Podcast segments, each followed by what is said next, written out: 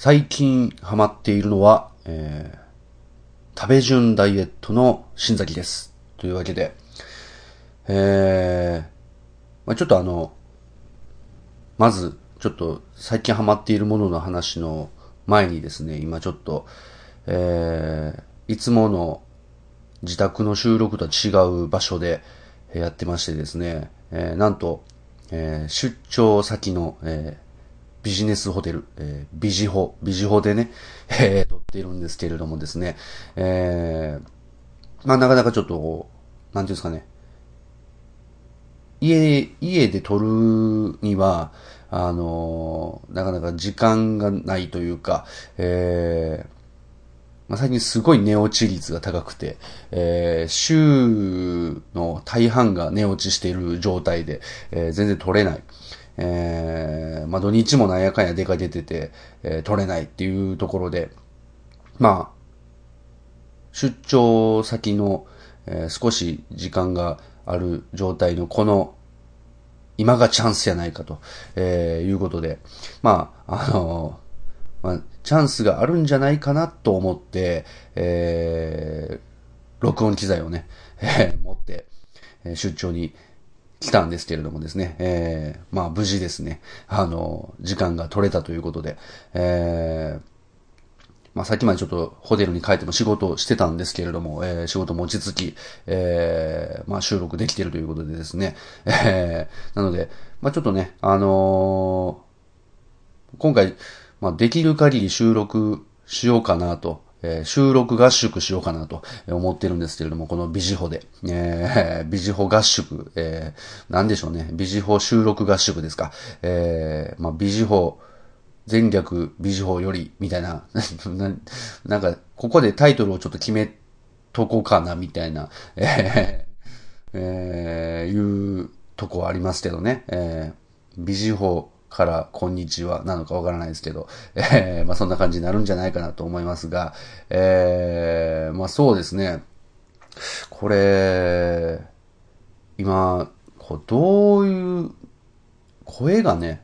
どこまでね、あの、漏れているのかとか、えー、わからないんですよね。このビジホの、こう、意外とこう、外のね、なんかこう、お疲れしたみたいな、こう、部屋の、なんていうんですか？その、部屋の外で、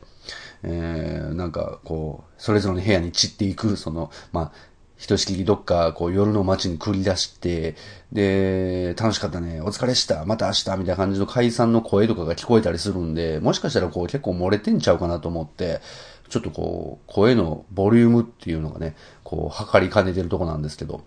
えー、なのでちょっといつもとね、あの、声とかのね、えー、音声の感じが違うかなと思うんですが、これはちょっとまあ、ビジホから、えー、まあ、ビジホ言いたいだけですけどね、あの、ビジホからお届けしているということで、えー、まあ、できる限り撮りたいなということなんですが、まあ、このね、えー、今回の収録、まあ、まず最初ですよ。一発目ですよ。えー、一本目。えー、これがどれだけ長くなるかによっては、まあ、あの、結局一本で終わっちゃうんじゃないかと思うんですが、えー、そうですね。まあ、ハマっているもの、えー、まあ、食べ順ダイエット、まあ、そうですね、ダイエットというよりかは、えー、まあ、なんていうんですかね、まあ、ダイエットではない、厳密に言うとダイエット、痩せなきゃっていうことじゃなくて、まあ、どちらかというと体型維持のためというところですかね。まあ、なんか着たい服を着たいとか、まあ、買った服を着れなくなったり嫌だとか、まあ、そういうとこもあって、まあ、その、もともと、まあ、糖質制限の、まあ、ダイエットをやってですね、えー、まあ、マックスより、まあ、最大で10キロぐらい落としたんですかね。で、今ちょっと戻って8キロぐらい、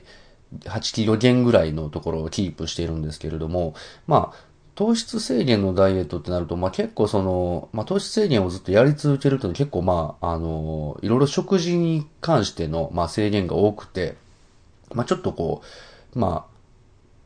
辛い、辛いっていうわけじゃないんですけど、なんかこう、食べ物の制限があると、こう、いろんな、誰かとこう食べに行くとかでも、ちょっとこうなんか、あのー、制限をかけてしまうようなことがあるなと思って、で、まあ、ただ、その、だからといって、えー、まあ、ガンガン食べるとやっぱり太ってしまいますんで、えー、まあ、そこで、あの、糖質制限に代わって、まあ、えー、食べ順をやってみようということで、まあ、始めてみたんですけどもね、まあ、食べ順ダイエットっていうのは、まあ、あの、要は、サラダ、まあ、コース料理みたいな感じで食べる感じですね。まあ、だから、サラダ食べて、で、メインディッシュ、ね、えー、まあ、まあ、サラダの次にスープとかね、まあ、入れたりもするんですけど、まあ、サラダの次に、まあ、えー、まあ、スープ行って、で、まあ、なんですかね、あの、メインディッシュ、まあ、お肉とか魚とか食べて、最後に、えっ、ー、と、炭水化物、えー、ご飯を食べる。まあ、ご飯とか、まあ、なんですかね、えー、まあ、小麦の類とかね、まあ炭水化物の類、まあ麺類とかね、まあ食べるっていう、えー、のをやってるんですけれども、まあ、これがまあ、その、効果てきめんで、まあ結構ね、あの、体型がね、体型というか、まあ体重が維持、結構好きなもの食べて、えー、それなりに食べてるんですけども、全然こう、太らない。ので、これすげえいいなと思って。で、まあそうですね、なんか、まあ、食べ順やると、結果的に、その、まあ、コース料理みたいに食べていくんで、最終的にこう炭水化物を最後に食べるんですけど、炭水化物がね、あんま食べれないんですよね。もうその時点でお腹いっぱいになってて。えー、なのでね、まあ、結構いいんですよね。あのー、この食べ順、まあ、ダイエットというか食べ順をやっていくっていうのは結構ね、良くて。で、あともう一つその、僕、低血糖症みたいなのがこうよく起こるんですね。で、まあなんかその、要は血糖値がこうバーッと上がって、それをこう下げようとこうインスリンが出るんですかね。分泌されてんで、こうギュッと下が、下がると。まあその、ガーンって上が、上がるから、その、それを抑えようとして下げすぎてしまうっていう状態が低血糖症みたいなんですけど、まあそれがね、あの、結構起こるんですよ。で、まあそうですね、なんか、まあとにかく、その低血糖症ってなんで起こるんかなっていうところからまあ調べ始めて、まあその体型維持も含めてなんですけど、まあ低血糖症も持ってたから、これなんでなんだろうなと思ったら、やっぱりその炭水化物とかお先に食べてしまうと低血、まあ血糖値がこう、あ上昇すると。まあ急激に上がって、それでまあガーンと落ちるということもあって、まあその体型維持とはまた、その、もう一つの理由として、まあ、低血糖症を、を、出るのが、まあ、出るのをこう抑えようとえいうような形で、まあ、ちょっと食べ順もやってみようと。まあ、そういう理由もあって、まあ、やり始めたとこはあるんですけど、まあ、そうですね。まあ、低、のおかげで、まあ、その、低血糖症もあんまり起こらなくなって、で、で、さらに、まあ、体型の方も、まあ、維持できているということで、まあ、割といいことずくめなんですけど、ただまあ、なんていうんですかね、その、ビジュアル的に、あの、ほらもう昔ね、こう、交互に食べなさいと。あの、まあ、三角食べとか言うじゃないですか。まあ、えー、ご飯、まあ、おかず食べて、ご飯食べて、まあ、野菜も食べて、みたいな、こう、味噌汁も飲んで、みたいな、こう、交互にやっていきなさいって、まあ、教えられたんですけれども、それは全く無視でやってますね。あの、もうひたすら野菜だけ先食べて、まあ、ひたすらこう、メインだけ食べて、えー、最後ご飯食べると、えー、いうやり方なんで、まあ、見ようによってはちょっとなんか、なんて言うんですかね、まあ、うん、まあ、ビジュアル的にあんま良くないみたいなこともあるかもしれないですけど、まあでもね、まあ、デメリットといえば、まあそういうビジュアル面で、まあちょっとどうなのっていうとこはあるんですけど、ただ、あの、これ発見なんですけど、白ご飯の味がね、ちゃんとわかるようになったと。ええー、いや、僕ね、あの、前にね、こう、お米の、こう、夢ピリカっていう、まあブランド米があるんですけど、それを、それがうまいという話を聞いて、夢ピリカうまいらしいでとこう嫁さんに言いまして、な、ちょっと買え、まあ、買ってみようかな。まあ、機会があって買ってみようかなっていうことで、えー、で、まあ、しばらくして、まあ、普通にご飯を食べていて、で、ある時嫁さんがこう、今日のご飯どう？って聞かれたから、ああ、普通に、うん、おもう美味しいよ、変わら、いつもと変わらず美味しいよって言ったら、えーっと、まあ、ね、それ夢ピリカやけど、みたいな感じの言われて、まあ、結局その、まあ、えー、まあ、味のわからない、味のわからない男のレッテルをね、味のわからない男の楽印を押されたわけですよ。まあ、実際ね、あの、気づいてないわけですから、もう何でもええやんかと、えー、思って、まあ、思われたんですけど、ただまあ、あの、食べ順をやってから、あの、米の味がね、わかるようになったんですよね。あの、実家のお米がずっとコシヒカリだったんですけど、それをが、なんかこう、変えたんですよね。その時にこう食べてて、その時も食べ順やってて、白米だけ、まあ白米だけなんですよ。だからほんまに、あの、何もなしで、あの、白米だけ食べるんですけど、そしたらね、いつもと味が違うんですよね。お、なんか味ちゃうなと思って。なんかこれ米変えたって言ったら、あ、そやねん。よう分かったな、ということで、まあ、ついに僕もね、あの、味のわかる男に、あの、米の味のわかる男に、えー、昇格しましたよ。えー、おかげで、食べ順のおかげで。えー、まあ、あとは、まあそうですね、あの、単純に、あの、白米ってうまいなって思いましたね。あの、まあ、その糖質制限やってた時に、こう、玄米を食べてたんですけど、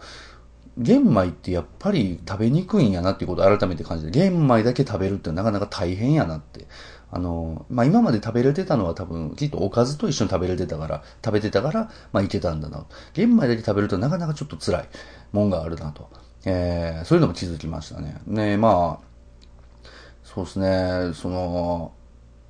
白米をやっぱりこう、だけ食べるっていうのはやっぱ最初、ま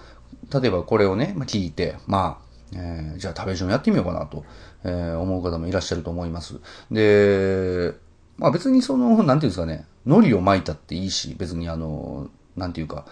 あの、ふりかけが出ても別に構わないんですけど、やっぱりなんかこう、量、量をセーブしようと思ったら、なんか白米オンリーで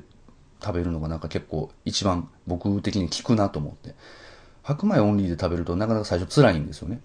で、まあ、しばらくすると慣れてくるんですけど、それでもやっぱり、あの、食べるスピードがだいぶ落ちる。あの、白米だけって。白米だけ食べようと思ったら、ちょっとよく噛ん、よく噛んだら甘みが出て、ちょっと美味しくなってくるんで、よく噛んで食べるんですけど、まあそうしていくと、必然的にこう、なんですかね、量が減るというかね、えー、まあ、満腹中枢が刺激されるので。なので、まあ普通に、今までは、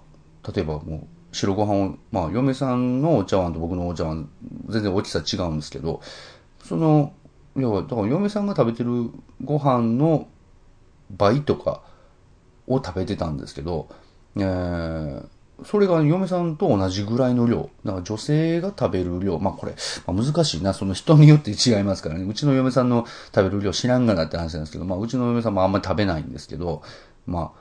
食が細い、細めなんですけども、それと同じぐらいでいけるということで、まあちょっとこの、なんていうんですかね、食べ順ダイエットは、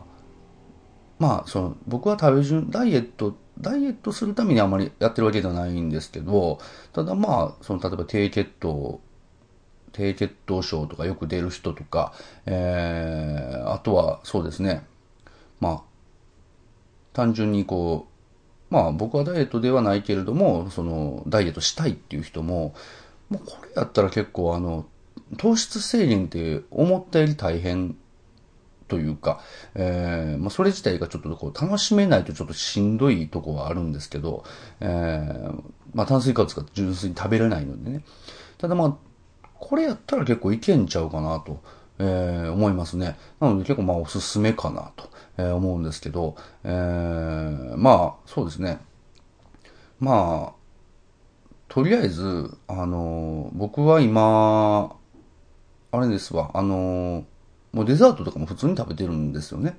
デザートとかも普通に食べて、で、あのまあ、普通のご飯食べるときは、まあ、食べ順でやっていって、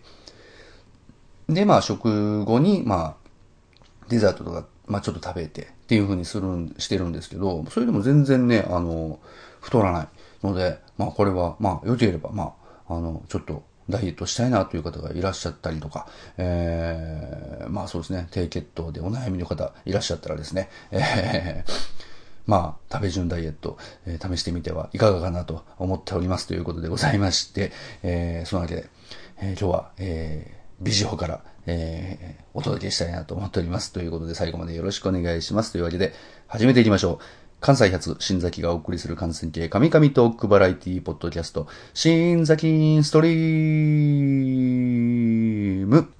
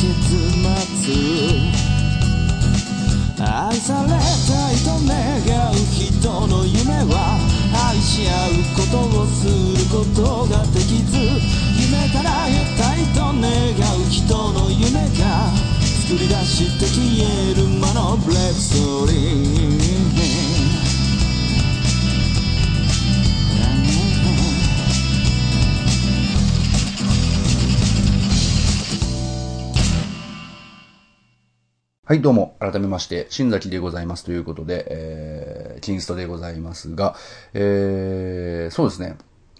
まあ、このキンスト、なかなかこう、配信が、えー、できてない、えー、のでね、まあ、ほぼほぼ月1配信みたいな感じになってますけどね、えー、お久しぶりですね。えー、まあ、そうですね。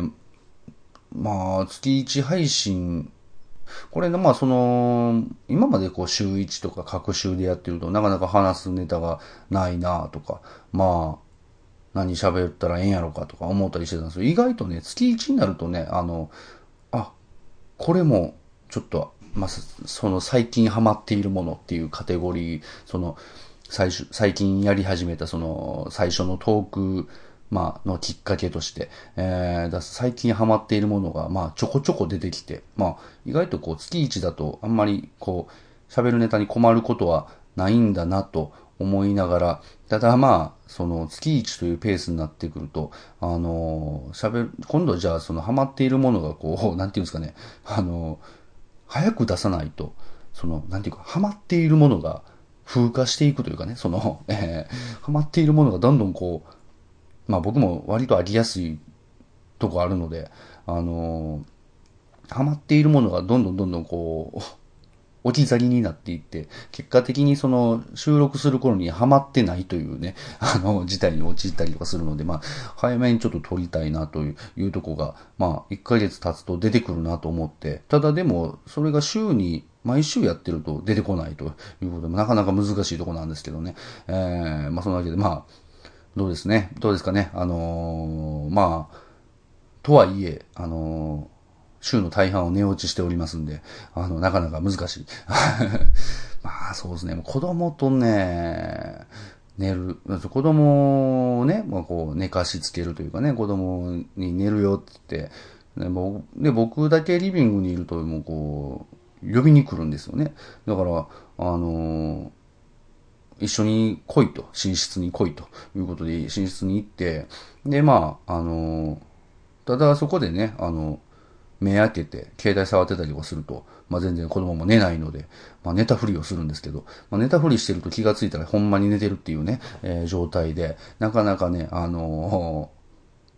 ー、収録に臨むことができないので、えー、ちょっとこの収録合宿でちょっと取れ高をちょっと稼いでおきたいんですけれども、まあ、どうなることやら、これで終わるんかもしれないですけどね、まあ、ちょっとね、頑張りたいと思いますけれども、えー、そうですね、あの、トークの種がですね、えー、まあ、私が、あのー、まあ、なかなか配信しない間にですね、まあ、いくつか溜まっておりますので、えー、ちょっとやっていきたいなと思うんですが、えっ、ー、と、そうですね、えっ、ー、と、こちらは、えー、ラジオネームラスクルさんからいただきました、えー、トークの種でございます。えー、細田文明さんはいつ来ますかということで、えー、いただきました。ありがとうございます。えー、細田文明さん。えー、まあ、キンスト最近聞き始めた人からしたら、もしかしたら誰だという人もいらっしゃるかもしれません。まあ、あれ、いつやったかなキンストの第、第何回、もうほんまに一桁台の時ですよね。ゲストに来てくれた、多分。で、その後も何回、2回、その後も1回出てくれたんかな、えー、ゲストで出てくれた、あの、ミュージシャンの細田文明君という、えー、ミュージシャンがいてるんですけども、まあ、で、僕、まあ、その彼との縁っていうのは、まあ、未だに続いていて、えー、年に1回、あの、僕、ライブで、あの、まあ、トークライブは、まあ、季節に一回やってるんですけど、歌のライブでね、オープニングアクトっていうのをね、実際僕歌って、ギター弾いて歌ってるんですけど、そのライブが、その細田文明生誕祭っていうイベントで、細田くんの、あの、誕生日を祝おうっていうイベントなんですけど、まあ、そこで、あの、年に一回会うんですよね。で、まあ、それ、それ以外はほとんどもうコンタクト取ってないんですけど、あの、で、まあそうですね、細田文明さんはいつ来ますかという問いがね、これ、まあ、キンストに来るっていうことになってくると、多分これ、おそらく、まあ、あのー、まあわからないですよ。その、いつどうなるかわからないですけど、いつ、もしかしたら出るかもしれないけどっていうとこは、まあ可能性はまあ、それはゼロではないけど、でもおそらく、ないですね。あの、なぜならば、あの、細田君は今、あの、広島の方で、えー、まあ、活動されていますので、えー、で、年に一回、まあ、こっちに、あの、イベント、ライブしに来るんですけど、なかなかこう、もうそうなってきたら、もうちょっとなかなか、あの、会う機会もないし、でね、あの、まあ、不思議なもんで、まあ僕もあの、細田文明生誕祭出てるんですけど、あのね、毎年なんですけど、リハ、まあその、まあ、会場入りして、えー、まあ神戸16ビットでやってるんですけど、まあ会場入りして、で、リハやって、で、本番やって、本番終わってって、まあ、その間、かなり細田くんと、まあ、要は、会場内で会ってるわけですよ。なんやで楽屋で会ったりとかしてるんですけど、ほとんど喋らない。あの、これ去年もほとんど喋った記憶がないんですよ。ただ別に仲が悪いとかではないんですよ。なんかね、なんか、それで、僕も別に、な別にそれがなんか悪い気持ちとか全くなくて、なんか別にそれでいいかなっていう、なんかライブを一緒にやって、なんか、それでもなんかちょっと、まあ、別に喋ろうと思って多分喋りたいこととか、まあ喋りたいこと、喋ることとかはあるんでしょうけど、なんか喋んないんですよね。だからね、あのー、いざもうキンストに来てもらうみたいなこととかも、どうなんでしょう多分まあ多分、ライブで、ライブの時に直に会ってほとんど喋ってないですからね。なかなかこう、まあ全然あの仲が悪いわけでは全くないんですけれども、そういう関係もあって、えー、ちょっと、まあ、キンストに来るかということのない趣旨であれば、多分、まあ、ないかなと、今んとこはないかなという答えになってしまうんですけれども、ただですね、あの、ライブ、あ今年もね、あのー、細田文明生誕祭やります。えー、またちょっと後でね、あのー、これも後でライブ情報で言おうかなと思ってたんですけど、えー、7月8日、ね、えー、土曜日、ね、えー、神戸16ビットで細田文明生誕祭2017、えー、やります。その時に細田くん、えー、来ますので、えー、もうよければね、えー、ぜひとも、えー、皆さん来ていただきたい。えこの日は僕、あの、オープニングアクトで歌いますんで、えー、まあ、年々ちょっとね、あのー、なんていうんですか、体力に、えー、自信がなくなってきまして、えー、もう今年こそ、もうどうなるかちょっとわからないんですけれども、えー、まあ、とりあえず出るのは、出るというだけは決めているので、あのー、まあ、もう体がどうなるかはわかんない。わかんないけれども、えー、とにかく出るということだけ決めて、えー、まあ、やりますんで、まあ、よければね、7月8日、えー、神戸16ビット、ぜひとも、えー、来てほしいなと思います。あの、笹山も出ますのでね、えー、笹山さんも出ますので、まあ、よければ来てほしいなと。えー、ぜひともオープニングアクトから、えー、盛り上がっていただけたらなと思いますので、まあ、えー、よければ、まあ、ご予約お待ちしてます。まあ、そうですね。あの、笹山の方に、あの、予約入れていただいてもいいですし、あの、僕の方にご予約入れていただいても OK です。えー、のでね、えー、ぜひともよろしくお願いしますということで、7月8日、細田、細田くん、いつ来ますかという、えー、答えに対しては、えー、7月8日に来ますと。えー、ただ、その時に僕と細田くんは喋るのか、わ、わからない。もうなんでしょうね。なんか喋らないような、なんか、もうなんかすごいいい、いい風に言うと、まあなんかライブで会話してるみたいな、えー、まあ、ことなのかなっていう すごくいい風に言うとね、えー、まあ、ライブ以外は喋ってないっていうことなんですけどね。えー、まあそんなわけで。まあ、そうですね、なんか、これちょっとあれやな、次の、なんていう、お便りにも絡んでくるんですけど、僕あんまりこう、なんていうんですかね、この間もこう、会った人に言われたんですけど、新内さんって思ったより静かですねって言われたんですよね。あの、多分トークライブとかでギャーギャー言うてるとか、あの収録でまあ、あの、喋ってるような、まあ、キンストに関してはどうでしょうね。なんかあの、まあ、こんなテンション、今こんなテンションですから、なんかこう、喋、おしゃべりでわわ言ってるなっていう印象ないかもしれないですけど、まあトークライブとか LOT とかでわーって喋ってるんで、まあ、あの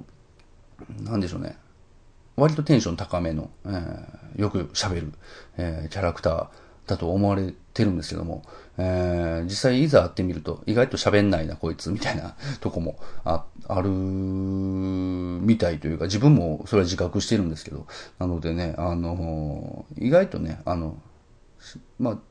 細田君に限らず、あの、あんまり誰とも喋らないとこは、あの、まあ、喋り出したら喋るんですけどね。喋り出したら喋るんですけど、例えば喋りかけられたりとかして、まあ喋ったりするんですけど、自分からあんまり喋るってことあんまり、こう、なかったりもするかなっていうね。あの、なんか、く、あの、静寂が、なんか、む、ダメだとか、静寂が嫌だっていうのがあんまりないのかなって最近思い始めまして、えー、なんか別に黙っててもそれはそれで同じ空間にいて、別に黙ってても別に特に何も、あの、苦に感じないというかね、えー、そういうとこがあって、えー、なので、まあそうですね、えー、まあ、だから、まあ、喋んないのかなと思いながら、でもまあ、でもね、個人的にはね、その年に一回、その細田くんとライブ、まあ僕すごい、あのー、彼の歌好きで、あのー、本当に聴いて、あのー、まあ涙したこともあるぐらい、まあ彼の歌、すごくいい曲で好きなんですけど、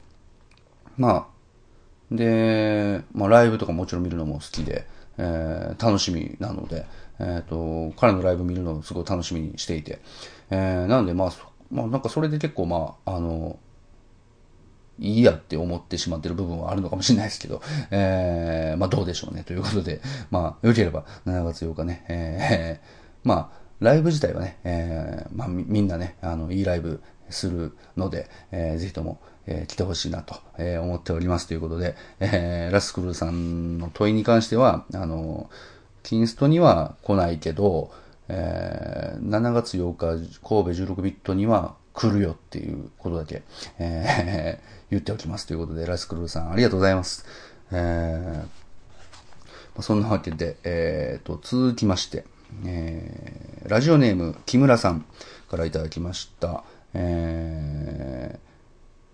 いつも配信ありがとうございます。えー、楽しく拝聴しています、えー。ありがとうございます。えー、こういうのに初めて投稿するので、えー、緊張しています。あ、間違った。緊張しています。かっこ読まなくて良いです。まあ読むよね。あの、てか読めってことでしょ？これ完全に。不利でしょ？完全に。だって、まあ、あの、木村さんに申し訳ないですけど、あの、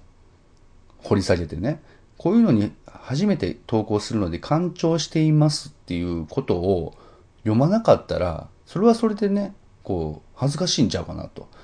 多分これはもう、ボケでしょ？ね、ボケてはると思うんですよ。それをね、あの、あえてこう、読まない、読まなくて良いですを忠実に守って読まなかったとしたら、これはこれでこう、木村さん恥ずかしいんちゃうかなと。えー、僕の心の中だけにそっとしまわれるのは、それはそれでどうなのかなと、えー、思いますよね。何なんでしょうね、これね。あの、何を、あの、木村さんに対しての何の恥ずかしめなんでしょうね。あの、あの、読む、読まなくて良いですを読んで、しかも、あの、掘り下げるっていう、この、えー、まあ、木村さん、まあ、もう二度と送ってこないかもしれないですけど、まあ、また、また送ってくださいね。あの、お待ちしてますんでね。また途中ですけどね。お便りの。えー、続きいきますね。えー、トークの種ということですが、えー、自分は掛け声というものが得意ではありません。えー、自分で発する掛け声といえば、えー、どっこいしょ、どすこいくらいです。えー、もう少しノリのいい人に見られるように、へい、ふう、ほう、イェーイ、ワンスモア、ほみたい、と自然に言いたいです。まあ、最後、ね、上田正樹さんですかね、ほうみたいにね。なぜこの場面では風ではなくほうなのかなど気になります。そんなもん、ノリだよノリって言われると思いますし、僕自身そうだとも思うのですが、えー、ノリ上手の新内さんのご意見をお聞きしたいと思い投稿します。えー、乱文失礼いたしました。これからも配信楽しみにしています。ではでは、ということでいただきました。えー、ありがとうございますね。あのー散々いじって申し訳ないですけど、あの、また送ってくださいね。あの、まあ、一応あの、もう終わりみたいになってますけど、一応答えますけど、あの掛け声。掛け声っていうのは、俺やるかな掛け声。まあその、もう少しね、あの、まあ、最後の方のところでちょっと突っ込むと、ノリ上手の新崎さんっていうところなんですけど、あの、ほんまにガチのプライベートで会った人やったらわかるかなと思うんですよ。多分まんまあその、まあ、あんまないかもしれないけど、あの、あんま、なんていうんですかね、もうさっきも言った通り、あんま喋んないっていうね。あの、だからノリがいいかと言われたらみたいなね。あの、なんですかね、こう、別にどっちが本までどっちが嘘かとかいう話ではないんですけど、別にこう、ああいうステージとかでわーってやってるのも別にほんまに、あの、純粋に自分がそうしたいというか、そういう気持ちも持ってこうガーってやってるんですけど、ただまあ、あの、オフになると完全にあの、オフ。オフになると完全にオフなんですよね。だから、あの、ノリ上手と言われたらちょっと、まあ、それステージで言うと、まあ、ノリ上手なのかなという上手、うん、そうですね。上手かどうかはわからないですけど、まあ、ノリノリですわね。あの、トークライブとか、あの、LOT とかに関しては。まあ、ただ、でもどうでしょうね。掛け声。掛け声。まあそうですね。どっこいしょ。ドスコイがおかしいよね。あの、ちょいちょいボケ入れてくるんですよね。あの、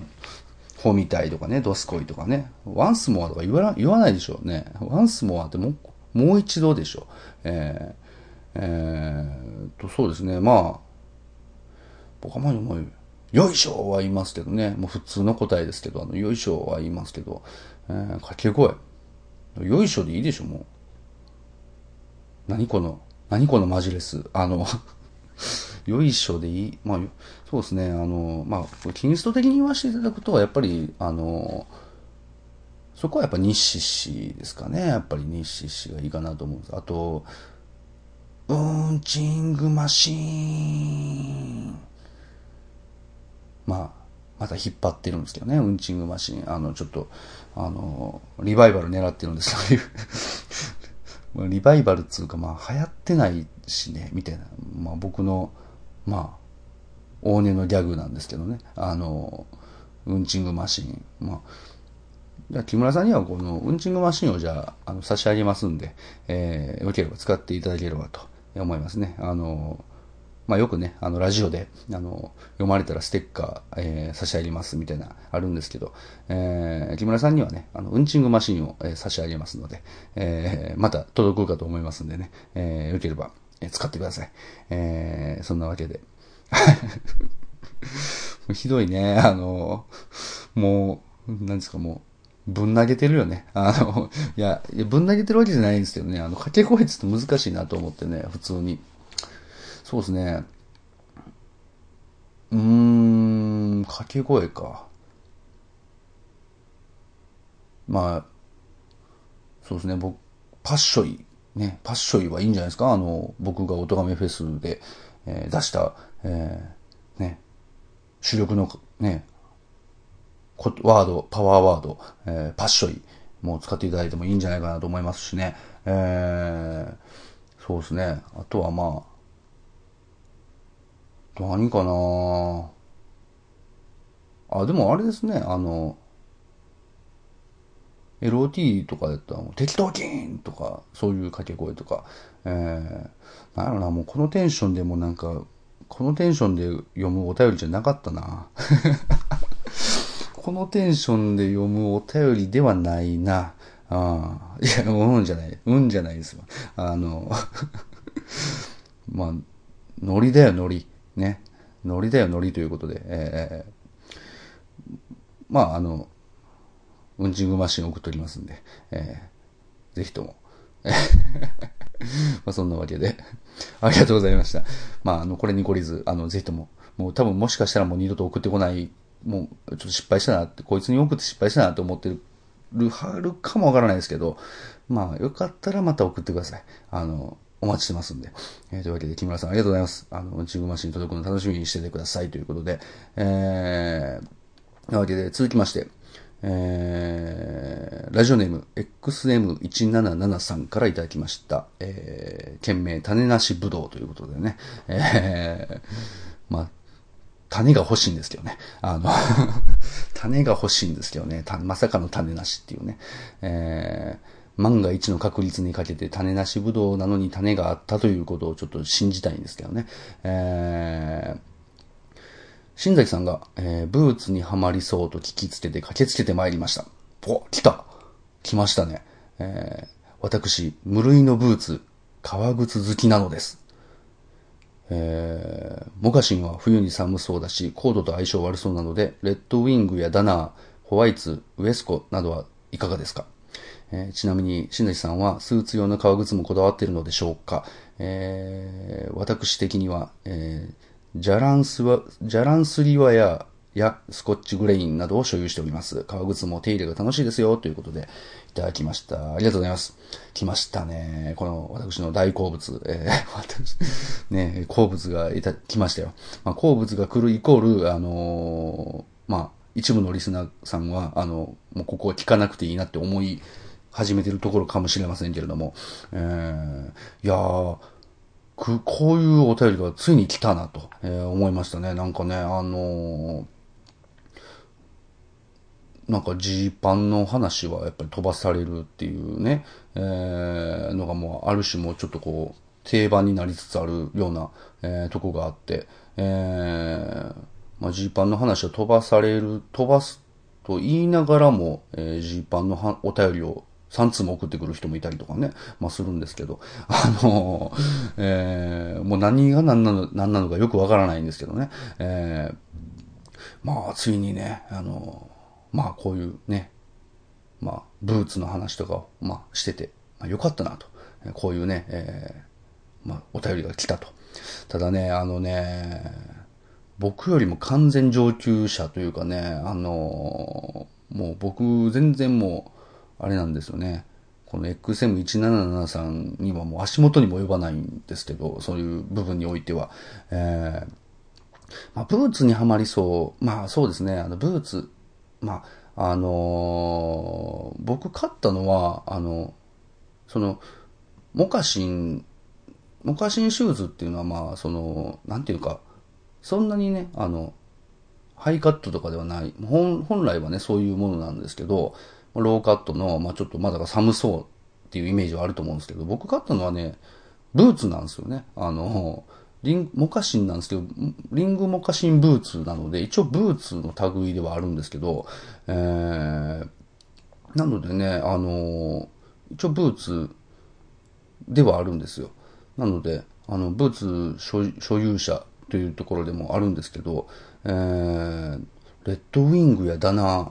ホワイツ、ウエスクなどはいかがですか？まあ僕もね、レッドウィングは、あの、本当にね、一時欲しかったんですよ。で、なんですけど、今はね、もうとりあえず、まあそうですね、靴に関しては、あの、リングモカシンブーツをこの間買って、まあ、一応これをね、もう一生もんだと思って、まあ、育てていこうと、えー、思ったので、あんまりこう、あの、まあ、あの、革靴、革、革製品っていうのは、その、とにもかくにもそのお手入れが、その、まあ僕楽しいんですけど、お手入れがまあ大変でというか、まあ手をかけてやらないといけないんですけど、ただその、なんですかね、その革製品が増えれば増えるほど、やっぱりね、その手入れの時間っていうのが、えー、ないんですよね。あの、なかなか取れないんですよね。だから、その、極力その、ほんまに大好きな革製品だけにしていこうっていう気持ちがちょっと最近あって、あんまりこう増やさないでおこうかなとは思ってるんですけど、ただね、あの、まあ、このお便りをいただいたっていうのもそうですし、まあ、その前からもそうなんですけど、でも実は結構ブーツね、今、あの、欲しいのもあるんですよね、実は。あの、そうは言いながら。えー、そうですね、あの、僕はね、あの、これは完全に XM177 さんに向けての、あれ、指針みたいになりますけど、あの、まあ、あの、興味ある人はね、あの、まあ、聞いてもらえたらと思うんですけど、まあ、興味ない人はもしかしたらもうすでに飛ばしてはるかもしれませんけれども、あの、まあ、レッドウィングとかダナーっていうのはもう本当に土定番というかね、えー、なんですけど、で、ホワイツとかウエスコは完全にその、それよりもちょっとこう、セレブリティな、えー、ちょっとお高い、お高めな、お高めだと、相当高いですけどね、あの、ブーツなんですけど、僕はね、今ちょっと狙ってるのは、あの、ソログッドっていう、えー、ブーツ。をね、ちょっと、あの、狙ってます。えー、ソログッドの、あの、ルーファーっていう、あの、まあ、ちょっと、まあ、なんですかね、屋根の上で作業する人に向けて作られたワークブーツっていうのがあるんですけど、まあ、高いところで作業するね、えー、作業員のために作られたワークブーツがあるんですけど、まあ、そのソログッドのルーファーがちょっと欲しいなと、えー、思ってますね。お金があればちょっと欲しいなと。まあもちろんその今のリングモカシンブーツがそのまだね、ちょっとこうなかなか、こいつがまたちょっと癖が強くて、あのー、ほんまにね、ちょっとリングモカシンブーツの話になりますけど、あのー、やっとこさ馴染んできたんですけど、あの、本当に最初ね、もうびっくりするぐらい足痛くなって、本当歩けないっていうレベル、本当に痛くて歩けないっていうレベルだったんですよ。で、それがなんでかというと、その、左足は大丈夫なんです。ただ右足がの、その、外側、小指のあたりがすげえ痛いっていうなって、小指のあたりの甲がすげえ痛いってなってる。で、ほんまに歩くのが辛いぐらいになって、で、なんでやろうと思って、で、まあ考えてみたらその、なんでじゃあ左痛くないんかなと思ったら、重心がね、完全にね、あの、なんかずれてるというか、あの、左はその親指にの方に重心が行くんですけど、そのリングモカシンブーツを履いてる時は、その右足は外側に重心が行ってて、だからそっちに負担がすげえかかってて、で痛かったんですよ。で、それが、あの、右足を、右足もその親指側に重心をかけるように意識して歩いたら、それが痛くなくなって、そっからですね、あの、結構奇跡のフィッティング、あの、馴染みがすごい来て、いや、もうかなり今はね、あの、めちゃくちゃいい感じになってきてるんですけど、ただね、まだなんかちょっと癖が強くて、なかなかね、あの、吐きこなすにはなかなかちょっと、あの、まあ、ようやく結構来てるなとは思うんですけどね、なかなか、でもまあそれも含めて、あの、ほんまに癖強いんですけど、あの、なんか愛着になっていくんじゃないかなっていうふうに、えー、思うんですけど、もうね、右足の方の、なんていう、くるぶしあたりとかもうボロボロですもんね。あの、もう、ずるずるに皮むけた後も色変わってもうて、なんかもう、すげえ、なんかボロボロなってますけど、あの、今も取れない。今、傷はないんです。傷、治癒とかは出ない、出てないんですけど、もうなんか普通に、なんかかさぶたとかもう色が変わっちゃってなんかすごいひどいことになってるんですけど、まあそれでもね、あの、好きなんで、あの、週末は履いてるんですけど、えー、でまあ、履いた後はもうブラッシングして、えー、で、日陰に、まあ、ちょっと乾かして湿気を抜いてとかやってるんですけど、で、まあ、たまにオイル塗ったり、えー、蜜ろを塗ったりとか、まあ、してるんですけどね。まあ、なんで、ただ、ただね、やっぱりね、あのー、まあ、もう一足ぐらいちょっと欲しいかなとは思ってて、まあ、その中では、まあ、あの、まあ、今回、まあ、送ってくれたそのレッドウィングとかダナーとかホワイトとかウエスコ、じゃなくて、あの、僕はソログッドの方に行こうかなと。まあ、なぜならばあんまり履いてる人がいないっていうのもあるし、あの、なんか履き心地がすげえいいらしいっていうね、えー、ので、まあちょっと履き心地のいいブーツもちょっと欲しいかなと思っているところはあるんですけども、まあなんせでも紐なのでちょっとめんどくさいかなと思ったりはしてるんですけど、まあちなみにあの、まあちょっとこうブーツ好きにはちょっとあんまりこう、あんまピンとこないようなとこもかもしれないですけど、僕、あの、カンペールっていうね、あのブランドのブーツは一応持ってまして、一応それは、あの、まあ、あの、結構前からね、あの、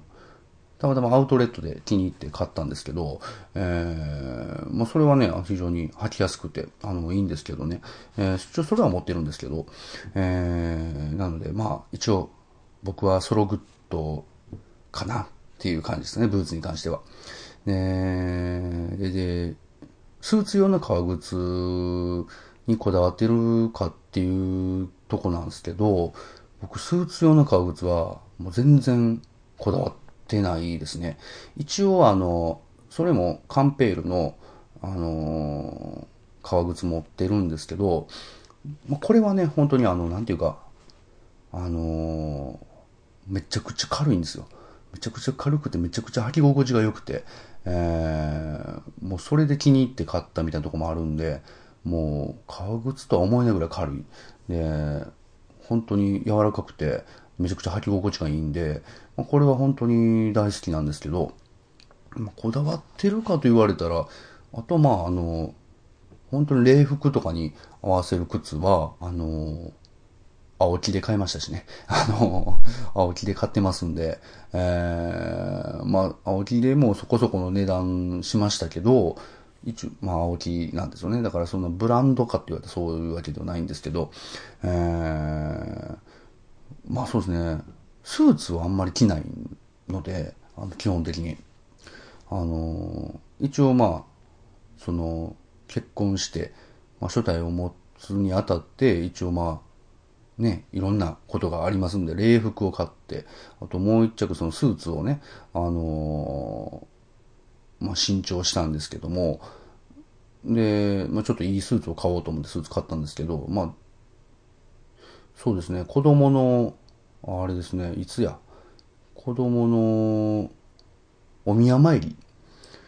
の時に来て以来来てないですからね。あの、で、も基本的に仕事があの私服なので、あの、革靴を履くことがもうほぼないんですよね。え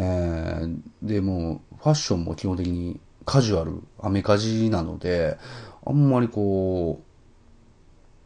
革靴を履く機会がないからなかなか手出ないんですけどね。えー、ただまあこの XM1773 はですね、このジャランスリワヤやスコッチグレイン、この辺は、正直めちゃくちゃええやつですからね。あの、ちょっと、あの、僕ちょっと手出ないですね、これ。あの、まあ、まあそうやな。一足は欲しいなと思うんですけどね。スコッチグレインはちょっとあの、これは雑誌で見て、あの、少し、あの、興味が出たなというところはあるんですけど、ただまあそうですね、うん、もし、革靴買うんやったら、うん、ちょっとリーガル買うかなっていうところありますね。リーガル、ちょっと買ってみようかなっていう気持ちはちょっとあります。まあ、なんか、ベタなというか、なかなかそんなあんまりこだわり、こだわりっていう感じのブランドじゃないかもしれないですけど、なんか、うん、土定番で結構、土定番が結構好きで、あの、なんか、あの、めっちゃ話長なってますけどね。多分もう聞いてないかもしれないですけど、あの、なんか、ちょっと笑ってきま、笑けてきましたね。なんかね、あの、何、何なんこれと。えー、毎度毎度思うけど、何なんこれと思うんですけど、まあ、僕結構定番が好きで、あの、多分定番が好きなんですよ。あの、なんかジーパンとかも、あの、結果的に、最近ちょっと考えてたんですよね。あの、ジーパンが好きなんだろうか、俺はと。まあ、ジーパン好きなんですけど、ジーパンが好きだけど、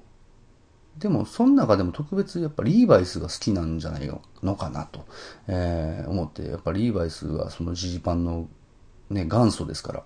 なんかそういうとこが好きなのかなと。歴史的なものとかも、歴史的背景も含めて好きなんじゃないかなと思って。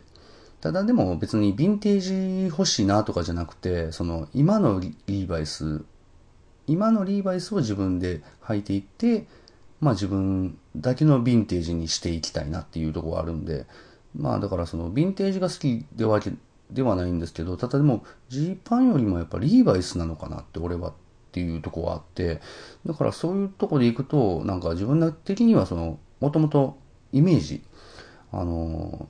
例えばジーパンといえばリーバイスっていうのは昔から僕もあって、で、革靴って言えば僕の中では、あの、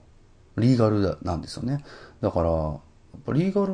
をちょっと履いてみたいなっていうのは、あの、ベタなとこで、えー、ありますね。ただまあ、あの、スコッチグレインとか、ちょっと、一回を所有してみたいなとは思いますけどね。えー、なのでまあ、そんな感じですかね。あの、一応ブーツで言うと、僕は、まあ、あの、ソログッド、えー、ですね。で、まあ、革靴やったらリーガル、ね、全然こう、合う、合わせる服とかがないんですけど、あの、ローファーとかもちょっと気になってるんですけどね。あの、ローファーちょっと欲しいなとか、あの、まあそうですね。でも、ちょっとこう、あの、XM177 さんがおっしゃってるようなドレスシューズみたいな、そのビジネスシューズみたいなんではないんですけど、あの、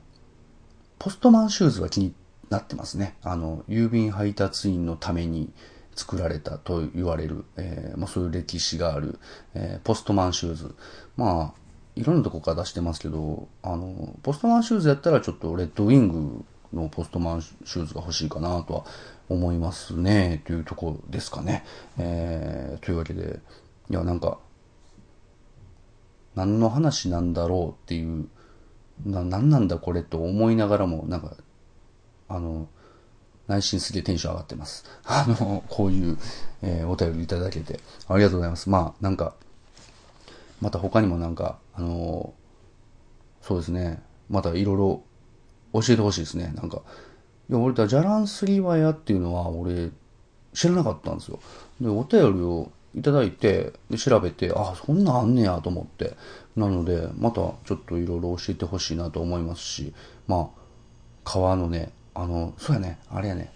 手入れ方法とかまた教えてほしいですね。あの僕も手入れは、あのほぼ我流でやってるんですよ。で、まあ、別にそれでいいかなとは思ってるんですけど、でも、聞きたいなと、いろんな、なんかこう、どんな手入れしてんのかなっていうのは、えー、聞きたいなと思うので、あのー、まあ、よければ皆さんのね、あの、まあ、これ聞いてる方で、もし、革好きの方がいらっしゃったら、えー、革製品のお手入れの仕方とかをね、えー、とかお手入れの頻度とか、えー、まあ、どういうふうに育ててるよっていうのがあれば、えー、送ってほしいなと思ってます。えー、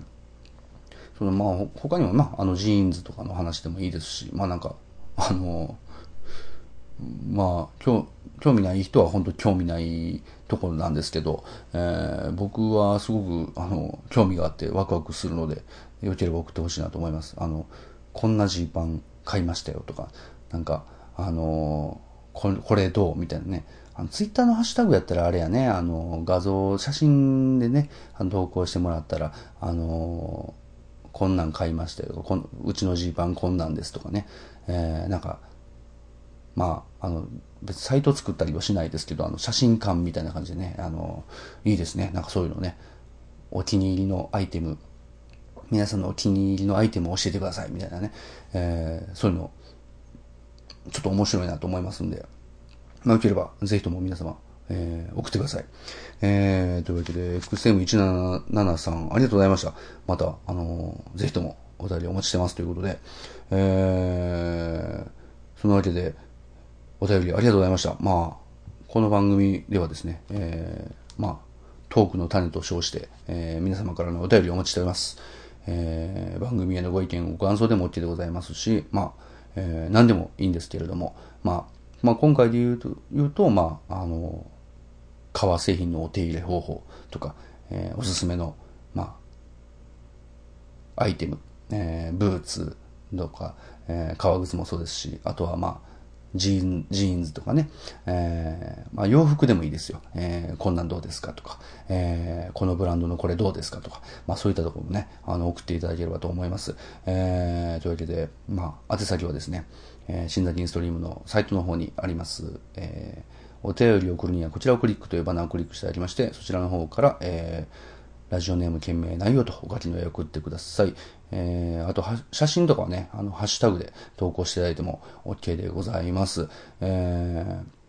ー、なんかね、お気に入りのアイテムの写真を撮って、えー、送っていただいても OK でございます。えー、それを見て僕はね、あの、ニヤニヤして、あの、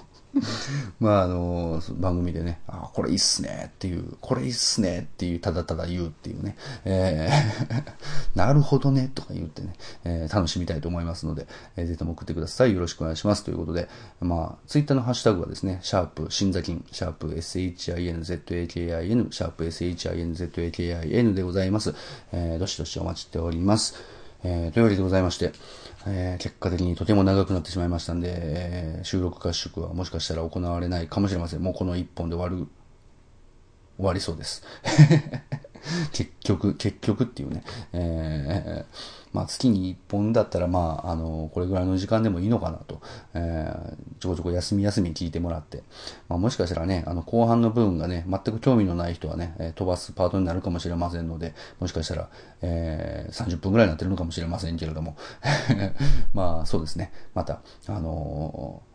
ー、ね、来月、来月、まあ、あの、取れたら、あの、取ります。あの、また、あのー、収録したいなと思ってます。喋りたいことはあるんです。あるんですよ。えー、で、まあ、トークの種もね、えー、ちょっと、あの、もう、もう今ストックないんで、あのゼロなんで、えー、残弾ゼロなんで、よかったら送ってください。あのそうですね。まあ、存在に扱ってしまうって申し訳ない部分もあったりするお便りもありますけれども、あの基本的に全てあの嬉しくあのいただいておりますんで そうですね。まあ、今回に関してはあの木村さんにだけあのすいませんっていうね、あのごめんなさいっていう、えー、謝罪をさせていただきたいなと思うんですけれども、えーまあ、こんなんだからお便りが来ないのかもしれませんけれどもね。えー、でもね、あの、そうは言っても、まあ、こうやってお便り送ってくれてる人がいるので、本当に嬉しい限りでございます。ありがとうございます。まあもっとね、あの、お便り来たらいいなと、えー、欲張っておりますので、まあ、よければ送ってください。よろしくお願いします。えー、というわけでございまして、えー、最後にですね、えー、笹山のライブ情報、えー、お伝えしたいなと思ってるんですけれども、えー、まあ、ね、なんか月に1回ぐらいの配信になってしまっているので、その間にライブがもう恐ろしいぐらい過ぎ去っていって、あのー、ね、東京でのね、初めての東京ライブ、ね、ギャラクシャンウォーズ、銀河系ツーマンが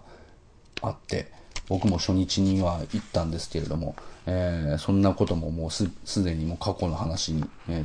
ー、ね、なってしまって、えー、なんか、もう、なんですかね、話を、まあ今日もなんか話したかったなと思いながら、あの、全然しないままに終わってしまいましたけれども、まあ、あの、非常に、まあ、嬉しかったですね。あの、東京でライブするっていう、で、それに初日に行けたっていうのは本当にあの、スタッフとしても嬉しかったですね。えー、また、あの、今後もね、あの、いろいろ、まあ、いろんなとこ行きますけれども、まあ、僕も、なかなかね、あの、行ける時と行けない時ありますけれども、えー、よければ、まあ、あの、近郊にお住まいの方は、ぜひとも、えー、ライブに行っていただければなと思っております。えー、よろしくお願いします。まあ、そうですね、とりあえず、えー、っと、ざっと、えー、5月、えー、そうですね、間に合うところで行くと、えー、と、5月26金曜日、えにですね、え名古屋のシネマスコーレっていうところでですね、えー、ライブやります。あの、イベントに参加させていただきますということで、えー、まあ、ざっと言っていきますけれども、で5月の28日が、えーあ、ちなみに5月26のシネマスコーレというのは映画館ですね。えー、映画館のその、えー、イベントに、えー、出演させていただくということです。え、まあ、詳しくはまたシネマスコーレさんの、え、サイトの方で、え、予約と、まあ、詳細とかも、え、出てますので、よければ予約してください。でですね、えー、5月28日が、えー、神戸ジルクビットで、笹山定期公演リビングオンザナイト077と、えー、いうことですね。で、6月になりまして、6月、えー、6月は3日、6月3日土曜日、神戸16ビットで、えー、畑崎洋平くんと、えー、ツーマンライブ、えー、ブルーズブラザーズ3があります。神戸16ビットですね。で、6月10日に、6月10日土曜日は、えー、定期公演、ワンマンライブ、リビングオンザナイト078があります。でですね、えー、6月13日火曜日、えー、名古屋なんであの時カフェにて、えー、ズバリこの夜カフェがあります。えー、で、6月20日は神戸16ビットで、えー、今度は田中良二さんとのツーマンライブ、えー、スーパーアンビエントあります。で、そうですね、6月25日にも、えー、神戸16ビットで、えー、ピアノ弾き語りのせいちゃん、えー、の、えー、企画ライブがあります、えー。そちらにも出演いたします。で、ちょっと飛びまして、えー、ちょっともういっぱいあるので、とりあえず、あの、言えるとこだけ言いますね。あの、7月8日に、あの、先ほども言いましたけど、7月8日に、えっ、ー、と、神戸ジルクビットで細田文明生誕祭、えー、笹山出ます。で、僕もオープニングアクトで、えー、ライブやりますので、えー、よければ来てください。で、あと、そうですね、あのー、僕関連で言うと、7月16日、えー、リビングオンザトーキンのトークライブ第12弾、えー、ブレイク、えタイトル決まりました。ブレイクですね。B-R-E-A-K、え英語でブレイク。えー、第12弾ありますので、えー、ぜひとも来てください。神戸16ビットです。えー、ちなみにあの、その前日がね、笹山定期公演ワンマンライブ、リビングオンズナイト079ということで、えー、まあ、笹山さんはもう 2days ですね。あの、歌とトークの 2days ということで、まあ、あのー、もうこの間もそうだったんですけど、あのー、スリーマンライブの後にトークライブっていうのがあったんですけど、まあ、えー、一応この2日間ね、えー、ありますので、まあ、ぜひとも来てほしいなと思っております。えー、15は歌、え16はトークということでよろしくお願いしますということで、まあ他にもいろいろ決まってるんですけれども、あの、まあ、また、えー、もろもろはですね、笹山のオフィシャルウェブサイトの方からですね、詳細、え見ていただけますので、えそちらから詳細見ていただいた上でご予約いただければなと思っておりますので、よろしくお願いします。で、あとですね、えー、笹山のニューアルバム、えー、が発売します。えー、と、5月24日水曜日にですね、えー、群像スパイクフィルズというですね、アルバムが発売されます。えー、15曲入りで3000円ということで、えー、まあ今もね、あの、ライブ会場の方ではですね、先行して発売しているんですけれども、えー、まあ、オンラインストアとかの、発売に関しては5月24日ということになっております。えー、ぜひともですね、そちらの方もチェックしてみてくださいということで、まあ、そちらの方もですね、えー、笹山のオフィシャルウェブサイトの方とかね、えー、まあ、チェックしていただいたら、とか、笹山のツイッターとかね、僕のツイッターとかチェックしていただければ、また随時情報を出していきますので、えー、まあ、とりあえず5月24日に、えー、まあ、ニューアルバム発売ですよということを、えー、ちょっと、えー、頭に入れていただいて、ぜひともお買い求めいただければなと思っております。今回もめちゃくちゃいいアルバムでございます。えー、というわけで、えー、まあ、とにかくライブとか、えー、音源とか、とにかく、まあ、たくさん、えー、楽しんでいただければなと思っております。一人でも多くの人に楽しんでいただきたいなと思っておりますので、よろしくお願いします。えー、というわけでございまして、えー、今回のキリストはここまででございます。ここまでお聴きくださいました皆様どうもありがとうございました。えー、それではですね、えー、まだ、まあ、近いうちにお会いできたら近いうちに、お会いできなかったら来月。来月になるかもしれない。っていうことで、えー、まあ、頑張って近いうちにちょっとやりたいなと思ってますけれども、えー、そのわけで、えー、今回はですね、えー、ね、ビジホから、ビジホからお届けいたしました。えー、ね、前逆ビジホより、ね、なのか、ビジホからこんにちはなのか、ビジホからこんばんは。まあ、こんばんはですね。ビジホからこんばんは。まあ、タイトルこれでいこうかな。ビジホからこんばんは。えー、せか、まあ、ビジホ合宿かな。うーん、まあ、どれになるかはお楽しみ。ね。えー、まあ、多分これを多分聞いてる時点ではもうタイトル決まってるんでね、えー、何のこっちゃっていう話ですけれども、えー、まあ、そんなわけで、まあ、ビジネスホテルからお届けいたしました。えー、ちょっとね、声の方がね、あのー、あんまり晴れないんですけれども、えー、自宅以上に晴れないんですけれども、あのー、まあ、ちゃんと音声入ってるんですかね、これね。えー、わからないんですけども、どんな風になってるのかわからないんですけれども、えー、今回もありがとうございましたということで、えー、それではまた次回お会いいたしましょう。お相手はしんだりでございました。それでは皆様、さようなら。西し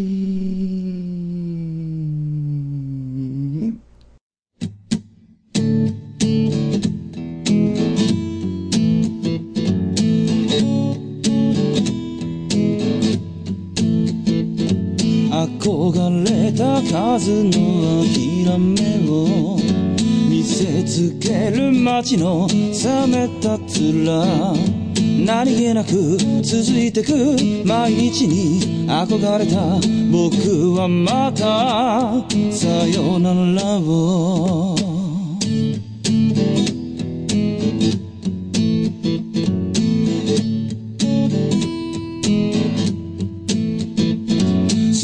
違う愛を許せない人々は今日もすれ違う。いくつものさよならを口にすることもなく同じこと繰り返す。